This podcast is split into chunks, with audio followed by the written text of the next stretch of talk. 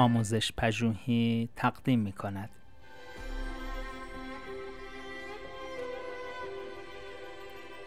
صد نکته در کلاسداری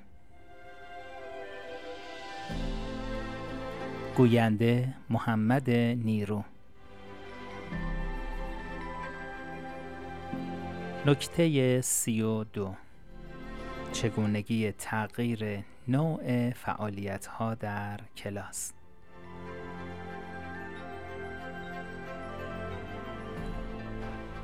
یادگیری مهارت هایی که حرکت راحت و روان از یک فعالیت کلاسی به سمت فعالیت دیگر را تسهیل می کند امری ضروری است. در ادامه نکته سی و یک در این مورد راهکارهای بیشتری ارائه می شود. دانش آموزان به تدریج به علامتها و پیامهای روشن و برنامه های روزمره شفاف شما عادت می کنند. برای مثال از آنها بخواهید نوشتن را متوقف نمایند و منتظر بمانند. در این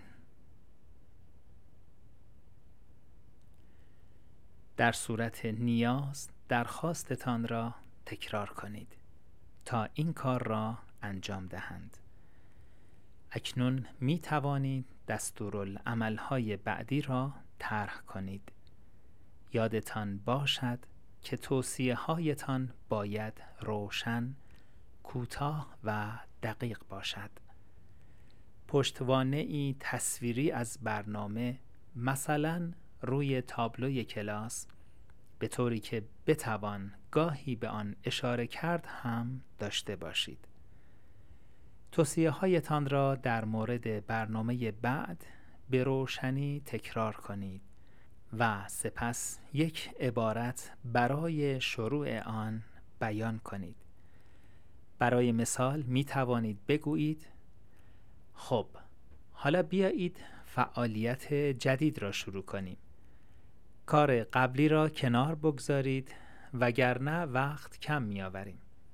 خواهید دید در صورتی که وسایل مورد نیاز آنها مرتب و منظم باشد پشتوانه تصویری فعالیت به طور برجسته در معرض دید باشد و به کمک داشتن برنامه روزمره قوی و روشن دانش آموزان به تغییر آرام فعالیت کلاسی عادت می کنند که این باعث افزایش کارآمدی و کاهش فشار عصبی می شود.